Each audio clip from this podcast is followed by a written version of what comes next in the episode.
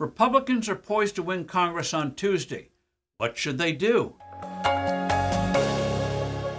Hello, I'm Steve Forbes, and this is What's Ahead, where you get the insights you need to better navigate these turbulent times. Upsets are always possible in this era of constant uncertainty, but the GOP looks like it'll take control of both the Senate and the House of Representatives next week. They should push essential, popular pro growth legislation. Start with a bill that sweeps away the Biden administration's arbitrary barriers to developing oil and gas on federal lands. This would include resuming lease sales, quick permitting for exploration and drilling, and timely approval of pipelines and new refineries. Key to this is curbing frivolous litigation, putting timelines on court reviews, confining environmental objections to major issues, and putting an end to frivolous regulations designed to delay or kill a project.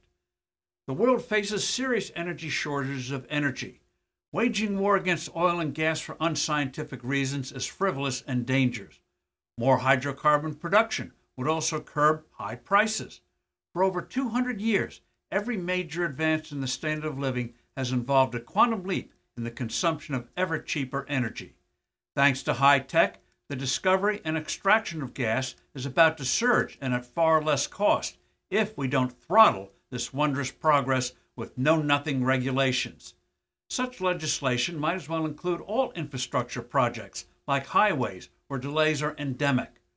Republicans should also stop the funding of the IRS scheme to hire tens of thousands of agents to harass, intimidate, and shake down small businesses and middle class earners. Republicans should make permanent the parts of the 2017 Tax Act that expires in the next few years. Otherwise, individuals and businesses will be whacked with big tax increases. Our defense needs in this dangerous world are acute.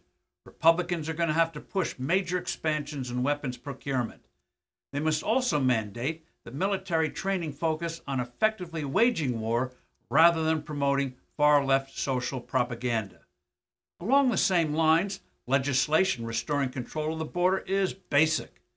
Another task is investigating the eye popping abuses perpetrated since 2016 by various officials of the FBI, intelligence agencies, and government departments.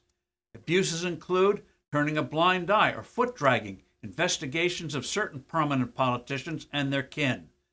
Observers believe President Biden will veto many of these positive and necessary bills, but doing so will damage his party because most people know they're also damaging the country. I'm Steve Forbes. Thanks for listening. Do send in your comments and suggestions. and look forward to being with you soon again.